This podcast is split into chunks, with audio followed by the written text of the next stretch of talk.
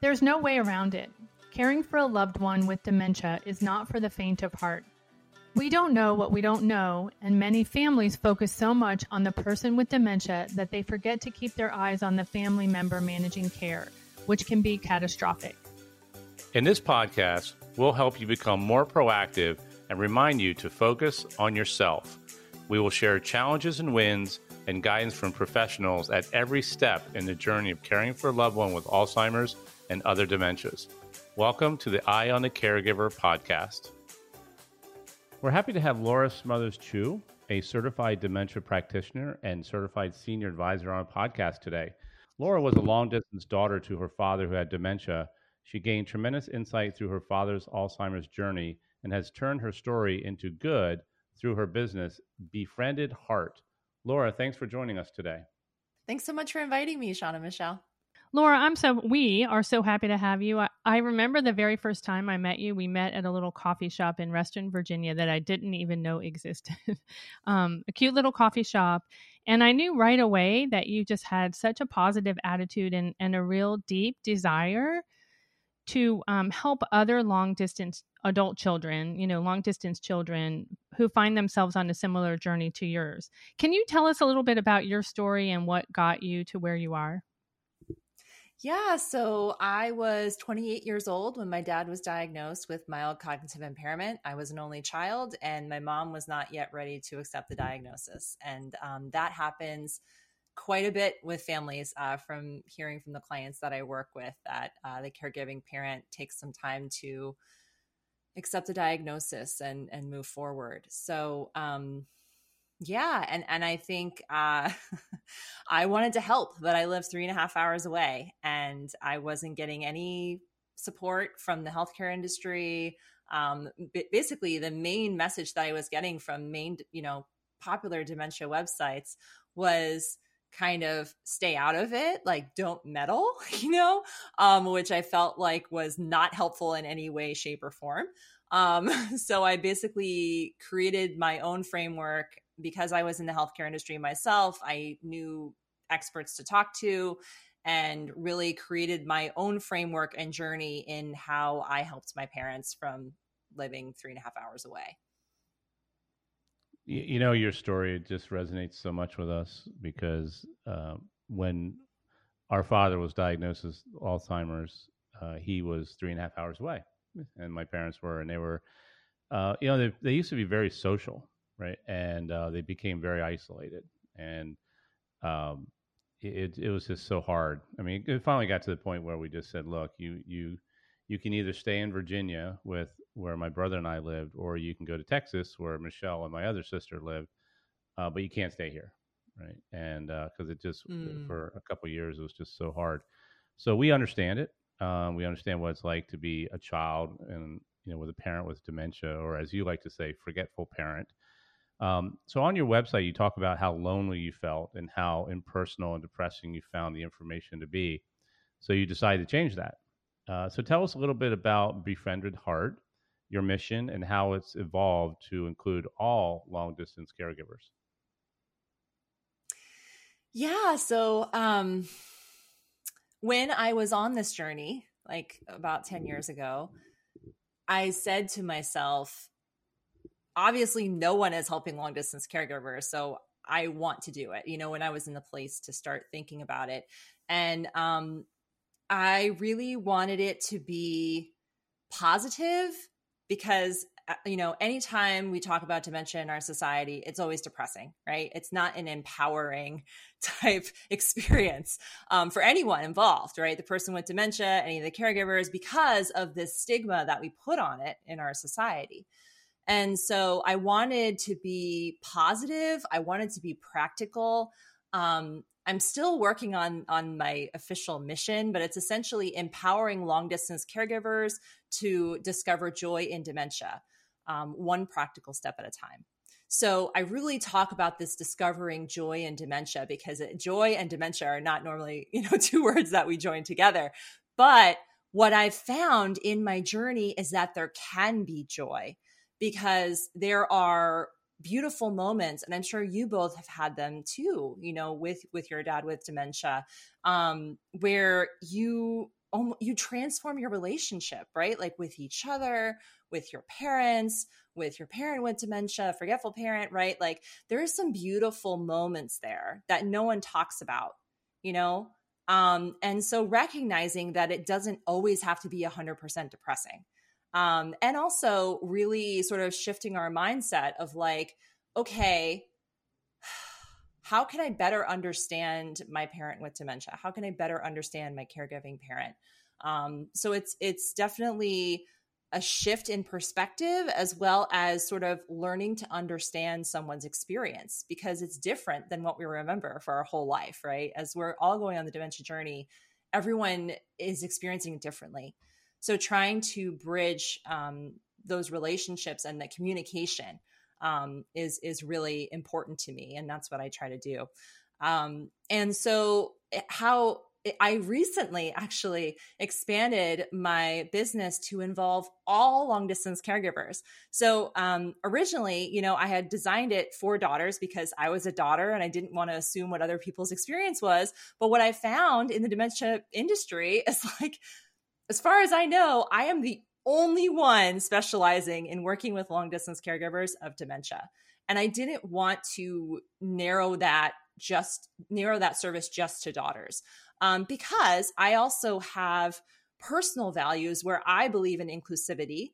And then, you know, we have um, shifts in our society, which are wonderful, where some people don't identify as a son or a daughter, right? So, like, I wanted to include LGBTQ plus and, you know, people non non-binary, people who are gender non-conforming, all of those things, right? Because we're all long distance caregivers um, that are not being supported. So uh, that's what I, I recently decided to expand it to all long distance caregivers because I feel like, um, you know, I think my stuff can be helpful for anyone, regardless of. No, I was just going to say, I think, you know, one of the things about, you know, starting this foundation as we did and trying and and and actually launching this podcast is that we're talking to so many interesting people that have so much knowledge and could support um, that I I wish we knew about people like you when we were going through it, you know, because it just was so hard and everything that we were doing, we were just kind of making up as we went, you know, and from, you know, I, I tell the story of my dad, um, you know, my mom would call me in tears because my dad, you know, took the car, you know, and um, so one day I drove all the way down there and I installed a cell phone under the seat so we could track him, you know, and, and figure out. Well, it turned out he was going to the library and he was sitting at the library for hours. But um, mm. you know, everything we did was just pretty much, you know, trying to figure things out. And and I and I appreciate your your your idea of joy, right? Finding joy, and and I think that, um, you know, one of the things that we have, you know, the foundation that we've built is really kind of tapping into just the silver lining that we saw in all this. And it was a hard journey. And, uh, but when we kind of came out of it and looked back, we said, you know, wow, we just learned so much and realized that, you know, there's so much to do for people and there's joy in that. So I, I appreciate your, your, your mission and how you even have it worded because I think it's spot on. I couldn't agree more. I couldn't agree more. And I love how you have evolved because when we first met, you were focusing on daughters, right? And so for me, you were kind of speaking my language, but I also had two brothers, you know, and they were basically in the same situation I was. We were getting calls from our mom. And I think there's another um, kind of uh, component to long distance children, you know, long distance caregiving and, and children who are long distance caregivers. Sometimes they don't see themselves as a caregiver, right? Because the spouse, your parent, your other parent is the caregiver. So they don't really see themselves um, as a caregiver. So they don't necessarily relate. Yet that's exactly what they're doing. They're just taking different roles of caring and helping support both their caregiving parent and their parent with dementia. You know um, many of many daughters do take on the caregiving role i think especially when it is a father who has dementia.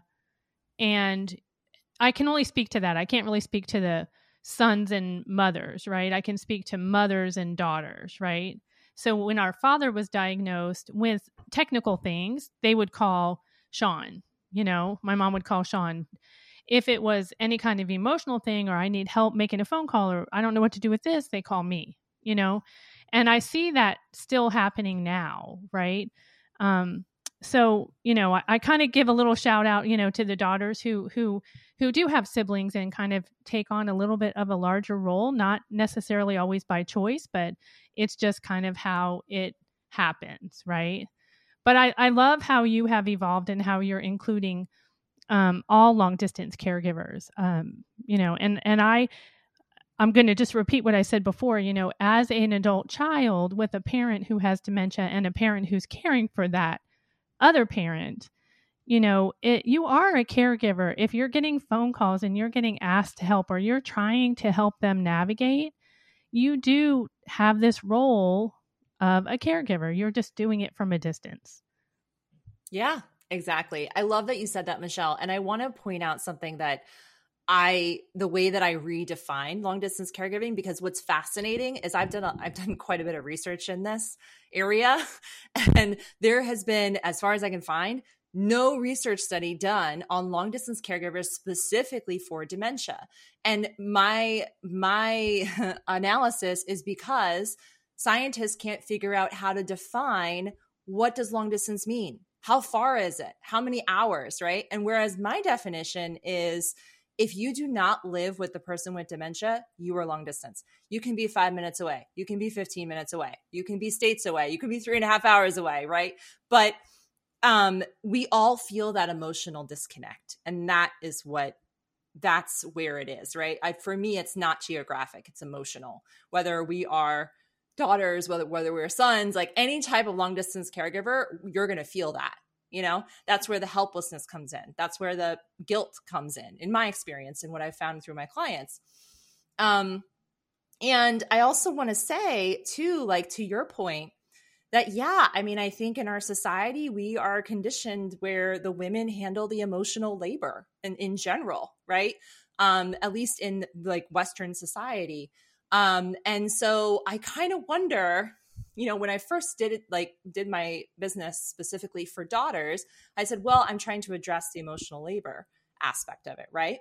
But what i'm finding is and, and this is where i'm trying to break the mold a little bit here is are our sons or other long distance caregivers some long distance caregivers not helping because they don't want to or because they don't know how right? Because our our healthcare industry like they do they do not empower us in any way shape or form right? So so why why would i continue with yes many of the long distance caregivers they tend to be daughters right? Um, but that's changing. We know that's changing right? It's changing. Um, guys are you know becoming more likely to be caregivers maybe not as much as women but the percentage is increasing right um, caregivers are becoming younger. We're getting millennial caregivers. We're getting more diverse caregivers. What I also had a realization of is like, it's also cultural, right? I've seen men handling the emotional labor of the person with dementia as, you know, their primary caregivers because that's what was expected in their culture. You know what I mean? And so it's like, I really believe if we don't believe in the potential of everyone to be good long distance caregivers, regardless of how they identify gender wise, then we're not even giving them a chance, right? We're we're still holding all that burden. So that's sort of the general theme that I really believe about long distance caregivers, no matter who they are, right? That they can actually share the burden of like, you know, caregiving for the dementia journey you know, when the caregiving parent or the primary caregiver is feeling completely overwhelmed and doesn't know how to ask for help or what to ask for, right? Like, why are we throwing all the resources at the primary caregiver when they're obviously like, they're overwhelmed day to day, right? So why can't we help? You know, and the idea that everyone is a long distance caregiver really opens up that avenue for help you know, emotionally, physically, spiritually. I mean, all of these things, right, that caregiving takes. So that's really the main theme. I, I think that's fascinating. I, I would even throw generational in there, right? Because I, you know, this is our second rodeo, right? Our our grandmother was diagnosed with Alzheimer's back in when I was in college, and we won't go back to put a date on that, but um, you know, my mom became the primary caregiver. You know, really just because she was home and my dad worked, and that's the generation what they did, and um, I, I always found that interesting, right? That um, you know, my mom it was her mother-in-law, you know, and and the the son. My dad had what we had five uncles, right? Five five uncles and, a, and an aunt, and really none of the uncles stepped up, you know, until my mm. dad said, "We'll take her," and then kind of palmed it off on my mom, right? And uh, that was a hard time, and that's for another podcast. But um, it's it's just so interesting, and I think you're right. I think that you know the ability to bring everybody under the tent and into the team, you know, um, is just so much more powerful. And I think that there is a component, like myself, as I I think back on those days, you know, I I wanted to help my mom, you know, but a lot of times I just didn't know how. Right, I just didn't know what she needed, you know, and um, and maybe it was because I wasn't able to connect with her on an emotional basis that maybe Michele could. Um, but it wasn't from a want, you know, it was just from like sometimes I would just be like, Mom, what do you want? You know, like and I think, you know, sometimes men want to fix stuff, you know. Tell me what the problem is and we'll fix it. Yes. You know? and, and you gotta go through the got to go through the emotional conversations and sometimes you know there's not a fix to be had they just they just need to talk you know so but um so you know so as i said before when my dad was diagnosed my dad when our dad was diagnosed um our mom and dad lived about three hours away from us. We lived in the suburbs of DC, and they lived on the eastern shore of Maryland. Um, and that was without three hours without traffic. I mean, it could take six hours sometimes. So it made it very mm. difficult to get there in a hurry. So, kind of getting into the meat of what you do, like what would you say are some of the top challenges that long distance children face when working with a parent with dementia and some strategies uh, about how to address those challenges? Yeah, so great question. Um, definitely the one challenge that I spoke about a little bit is the emotional disconnect that we all feel. I don't think it's a geographic thing at all, um, per se.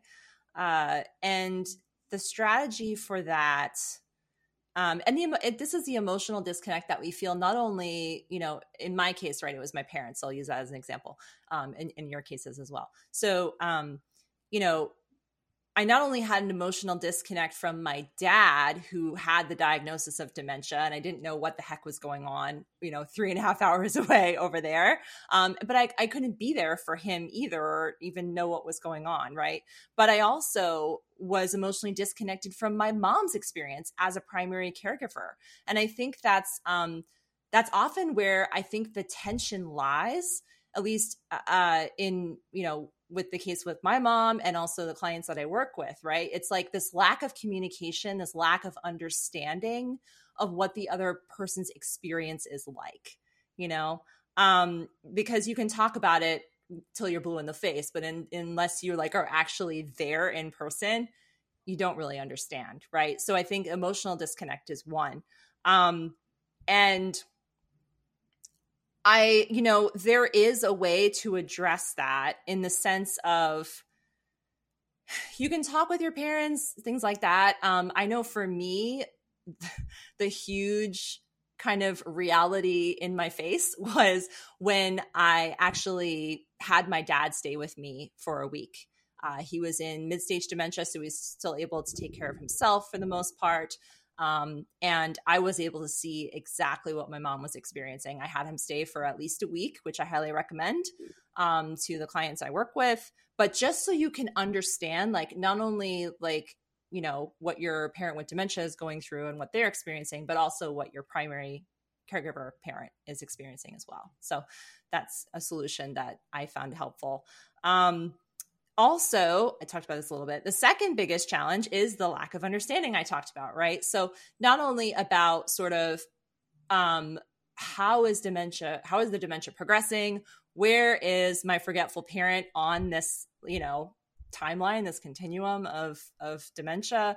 Um, and also, you know, what is it like for them with dementia? You know what I mean? Um, I don't I don't feel like we really talk about in the healthcare industry what it's like to be the person with dementia or the the caregiving parent you know? And that's really that can create that understanding that bridge for us to feel more connected to our parents regardless of how far we live away from them. Um, and the last challenge i've talked about this but this is huge for me is the lack of support from the healthcare industry the fact that they keep throwing all these great resources um, at the primary caregiver, we know that many of the primary caregivers are overwhelmed. Some of them are getting sick. Some of them are even, you know, passing away before the the parent with dementia. Like we know this is all true, right? So why are we still doing this pattern? you know, like why don't we help the people that really want to help that don't know how, right? So um those are the three things. And I think as far as strategies go, um that's really what I teach in my work is um, you know about the different dementia stages what to expect how you can plan. A lot of the a lot of times and definitely in my experience it was a lot of behind the scenes stuff right? Because my mom was not ready to accept the diagnosis. So i did a lot of stuff behind the scenes. Um, and then when the crisis does come because it will then you know, they'll say, like, what should we do? And be in panic mode, you will pull out your plan that you had already written like two years ago, right? Because of all the the stuff that you had done behind the scenes. So that's what I work with my clients to do. Laura, I'm really curious. Like, this is a little bit personal, but your mom, like your relationship with your parents prior to this, were you and your mom did you communicate about all kinds of personal things? Like if if they weren't feeling well or they were dealing with stress for whatever it might be is this something that you would have communicated with your parents prior to the diagnosis of dementia with your dad? So i have always been more close with my dad but i think that the dementia journey has changed that. It's really transformed my relationship with my mom and that's also because of self like reflection stuff I've done on my own and things like that that I also help my clients with using mindfulness and and um you know framework like that. But yeah I mean I think the hard part was that my mom was trying to shield me from all the stuff but I wasn't getting the full story. And I think that happens with a lot of long distance caregivers right? Um mm. and so that's yeah that's really where I was going with that, right? Because yeah. I think especially my parents, our parents are a little bit older than yours. Um, you know, we're a little bit older, but the communication, we never had we never talked about anything that was personal with them. You know, we didn't some people when they're speaking with their parents, they know their whole financial situation. They know if they stub their toe, if they, you know, have a headache or whatever. They have that kind of communication with their children and we didn't really we, we didn't really have that you know my my parents were of that generation that they just didn't air their dirty laundry so they might have a conversation with me about something but the expectation was that I would not share that even with Sean, Greg, you know, or my my um, my other sister. You know, this was if you if you especially my dad, if you spoke to my dad about something, this was a very confidential kind of thing. You know, and so I think it's important for long distance caregivers to, you know, understand that they're not uh, necessarily hiding things from you as much as they're trying to protect you, right? And so you have to learn how to break through that barrier and realize, you know, I know you're trying to protect me and emotionally protect me, but I can't help you with only part of the story. Like, I can't go to the doctor and have a huge ulcer and tell the doctor, you know, oh, my finger hurts, and then come home and go, he didn't, you know, well, you didn't tell him, you know, you didn't tell him. And so I think it's something that we all kind of need to be aware of. And, and I know at, with us, we'll get phone calls all the time, panicked long distance children who were panicked because they went home for the holidays, which is what's around the corner, right? They went yep. to visit their parents for Thanksgiving or for Christmas, and they call us and they're like, My mom is so bad. I had no idea. My dad is so bad. I had no idea. What do I do? Where do I go? How do I start? I don't think they can live at home. And it starts this, you know, this kind of treadmill. And, you know, we tried. Like, I, it's just a really hard thing to break through, right? Because Yes. I think the initial thought is that they're hiding this from me. You know, no, they're not. They're protecting you, or they think they're protecting you. That's what parents do, you know? And we have to, although society wise, we talk about dementia so much more than we ever did. There's so much more we can do. And Sean and I talk about this all the time. It almost always comes back to communication communicating with the physician, communicating with your friends, communicating with your children. When you can communicate and be open about these things, then the opportunities to help expand, you know. But communication is, it all comes down to that almost every topic we talk about. Absolutely. And that was a wall that I had to break through with my mom. Um, because I think one thing that we also go through is that they still see us as their kids, right? No matter how old we are. Even if you are a professional in the dementia field, I'm raising my hand right now. You guys can't see me, but um, so it's like kind of getting through that and really reminding them of we all want like we want the same goal. I want you to be happy, mom and dad. And and in order for me to help like make sure that you have a like a wonderful quality of life or the stuff that you really want, I I do need this information, you know? And I hope that, you know, you'll trust me to to keep this information, you know, confidential or, or, you know, whatever. But like we have that love in common, you know, and kind of reminding them of that, right? Because I think that's the other thing. It's like everyone is in survival mode right now on the dementia journey, right? So eh, in survival mode, you sort of automatically want to protect yourself and you sort of assume these stories about somebody else, right? So you talked about how, you know, we as long distance caregivers, like, oh, they're keeping that from me, you know, and it gets very frustrating. Whereas, you know, you have the primary caregivers or caregiving parents being like, oh, well, they don't care enough to help. They don't want to help. You know what I mean? And these are all assumptions that we're making because we're not communicating with each other, right?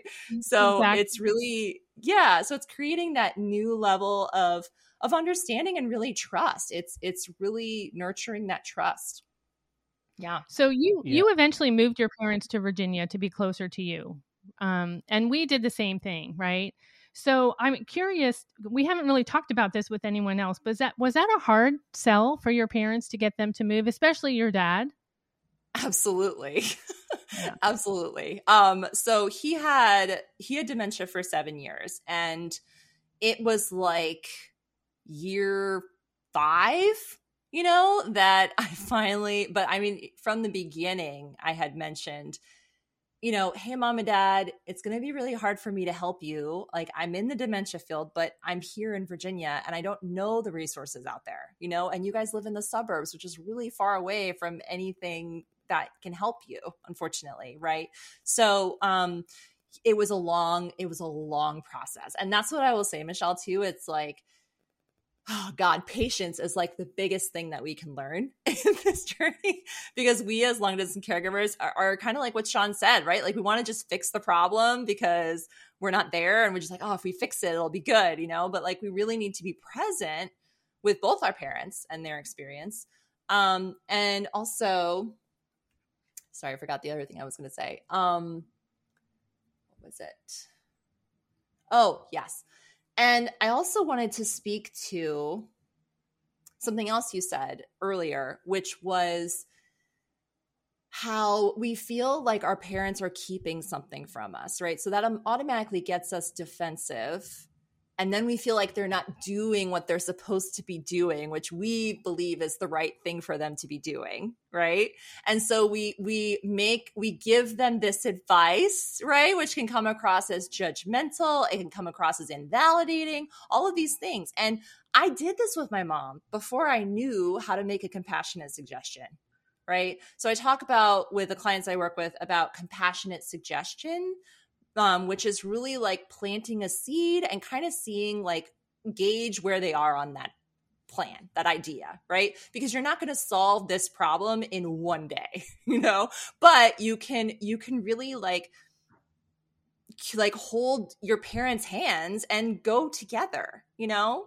Um that's really like I think a big part of of increasing the trust and the communication is really like trying to like meet your parents where they are. Transition was really difficult and as I mentioned it was years years in the making. And honestly the the catalyst for finally getting to my mom emotionally and practically was having my dad stay with me for a week where she was able to go back home and she was able when she came and you know picked up my dad again she noticed how he didn't she wasn't sure if he really recognized her for the first time you know what i mean? Because our our our caregiving parents are seeing the the you know forgetful parent every day all the time. So it's hard to notice these differences right? Um but i i had had a conversation with her um you know i think i my lovely neighbor was hanging out with my dad so i could talk with my mom about this in my house and it was just like um so my dad wasn't even in the house but i just said you know i'm noticing this this and this about dad and you know i'm i'm a little worried and i feel like perhaps his needs are more than both of us can handle. You know we might need to get some professional help. So what what would that look like you know? So that really was the catalyst for that conversation. And then um like fairly soon after the conversation my mom started the process of like selling her house in Pennsylvania all by herself, right? She'd never done before. Um, no finances, nothing, right? So she had to learn all of this stuff since my dad had dementia, which I think is amazing. And yeah, she's incredible. Um, and also, you know, my dad, I believe, stayed with me for a few days. Like he came back, you know, it was a different trip, but he stayed with me for a few few days, and then um, we transitioned him to memory care but I was the one that I was the one that drove him there and did the transition. You know, it's interesting. Just you know, I was just kind of sitting back listening to you guys talk, and and you know, there's the, this idea of patience is so so key, right? And and really having a bi-directional communication with your parents, which can be hard, right? Because you know, as I'm listening to you guys talk, I'm thinking about myself, you know, and I had a very um, deep conversation with one of my daughters about a month and a half ago, and um, I told her some things that were going on. She's like, "Well, you never told me that." I'm like, "I'm like, I'm not sharing my stuff with you. You know, like you got enough stuff going on in your life, and I want you to focus on your life." And I'm I'm replaying that conversation in my my head right now, going, "That's what my mom would do to us. Like she wouldn't tell us stuff and."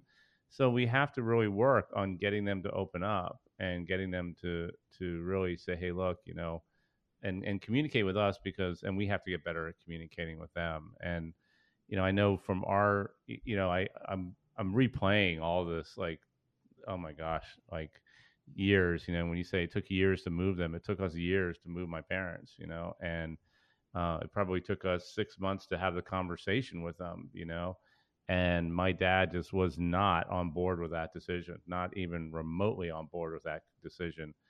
And we fought and fought, and fi- I think finally we just were like, "Dad, it just doesn't. Your opinion doesn't matter." I mean, because we were never going to get anywhere with him, you know, mm. being on mm. there. And I think we eventually appealed to my dad, but at this time, my dad was probably more in the in the Alzheimer's world as he was lucid um, but I think when he was more lucid, we were able to appeal to mom, you know, and this is the best thing for mom. And my dad would always do what's ever best for my mom, you know, and so. Um, you know, I think uh, with our dad, um, the one thing that he never lost, you know, he he lost his ability to remember who we were, remember my mom. You know, he never lost his ability to not want to be a burden. That's what mm. drove. That's what drove every um, every roadblock that got in the way of us moving wasn't that he didn't want to do what was best for us, but he felt like what we were asking was making him become our burden. And he did not want to be our burden. And I know he's not alone. I know there's a lot of families out there that are dealing with something very similar. You know, he did not want to be a burden. And he made that crystal clear when he was able to and then as the dementia you know progressed and progressed you know he he never lost that at all you know he he never he never did and that that makes it really tough you know, really tough. Our the way we got my dad moved was they used to travel to visit us or to visit like my family usually in the winter they would leave the beach and they would come to where we lived at the time which was mm. Texas and they would stay for like 3 months not with us but they would stay with us for Christmas and then they would maybe go to New Mexico and they had like a timeshare you know and they would go to warmer weather and finally we just said mom here's what's going to happen you're going to come for Christmas and you're not leaving mm. and you're not going to leave so you're going to come down, you're going to stay with us for Christmas. We're I'm going to get on a plane and we're going to go take care of your house. You don't have to do anything, you know. We and we'll convince dad, we'll figure out how to convince dad about moving when when the time comes, you know. And it it worked out. It all worked out, but you know, that's for another thing for another conversation, but as a child, a long distance caregiver, you know, that's when like I struggle so much with like some of the lies we had to tell our dad, you know, to do what was best for him and do, you know, I didn't like that, but it was kind of what we had to do. The only way we could get make any kind of progress. Mm-hmm.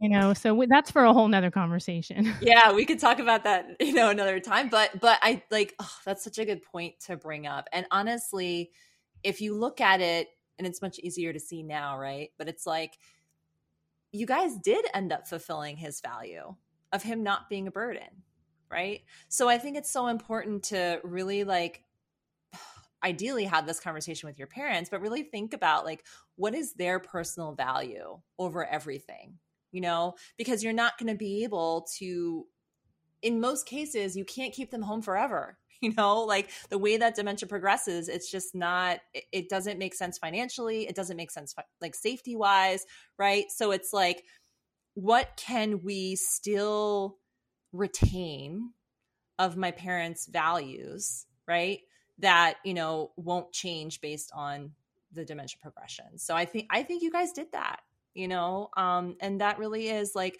that is one of the inner conflicts that we have right? Because we are trying to do what's best by our parents and we we want them to be around a little longer in general right? So it's really it's really um balancing this idea of safety and independence. I think that's like the main crux of the conflict that we have as um as long distance caregivers yeah, yeah I, I, I, think this idea of value right is so key and looking back on this um one of the things at least i think michele and i did uh, was really try to understand what my dad wanted. You know, he couldn't he couldn't communicate to that.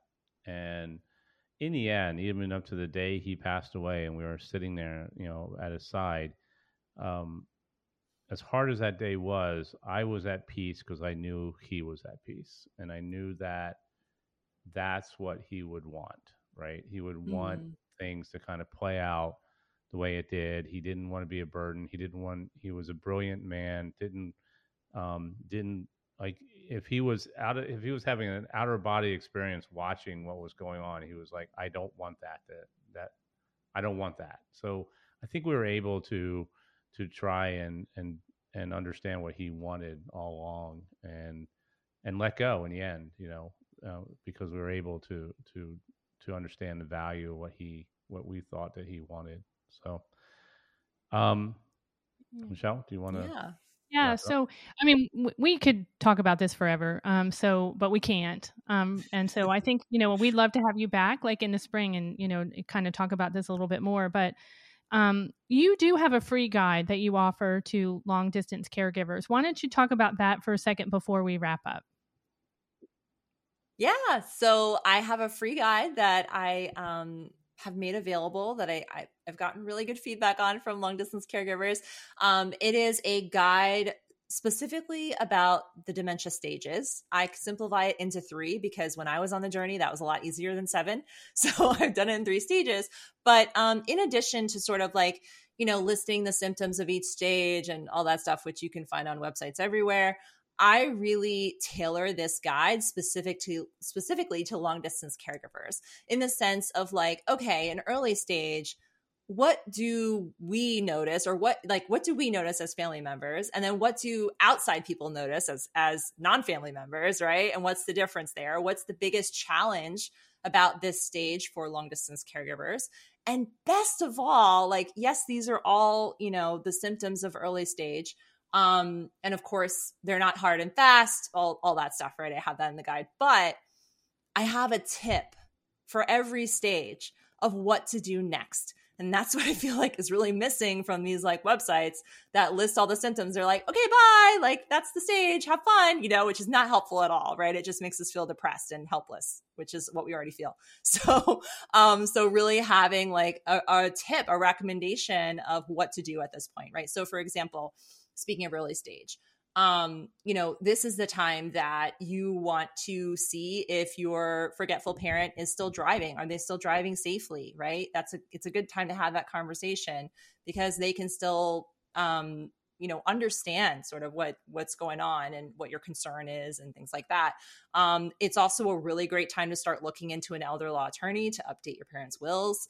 um, and it's a really great time to also maybe before the elder law attorney um, is finding a fi- like financial manager you know someone that whether they have someone at the bank that you know already does that for them but really trying to look at both your parents finances as we start to think long term. So and that's one thing that i talk about in the guide too is that like one major thing that long distance caregivers can do because we are emotionally disconnected and we tend to have more time than our primary caregiving parent is we can start to research this stuff. We can start to look way ahead of, you know, the um, time, the dementia timeline, not be in the day to day stuff, but start thinking about the long term implications. Like, how can we start planning so we can have peace of mind um, now and in the future?